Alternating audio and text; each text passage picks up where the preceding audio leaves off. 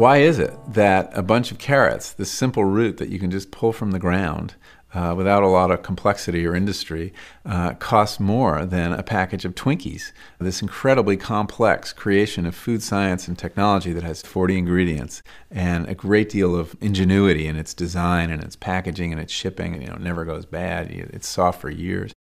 Well, the reason is that the government is helping the Twinkie makers, and it's not doing very much for the carrot growers.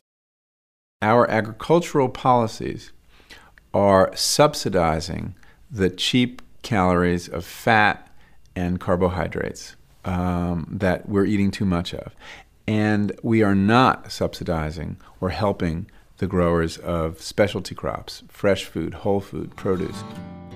Too much corn and soybeans leads to sodas that are expanding.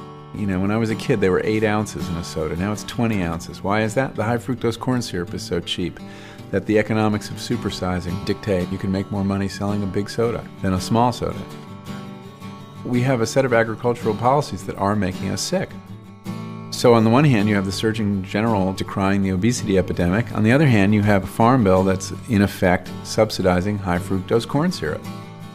You don't do that if you really care about obesity. You, you subsidize carrots instead.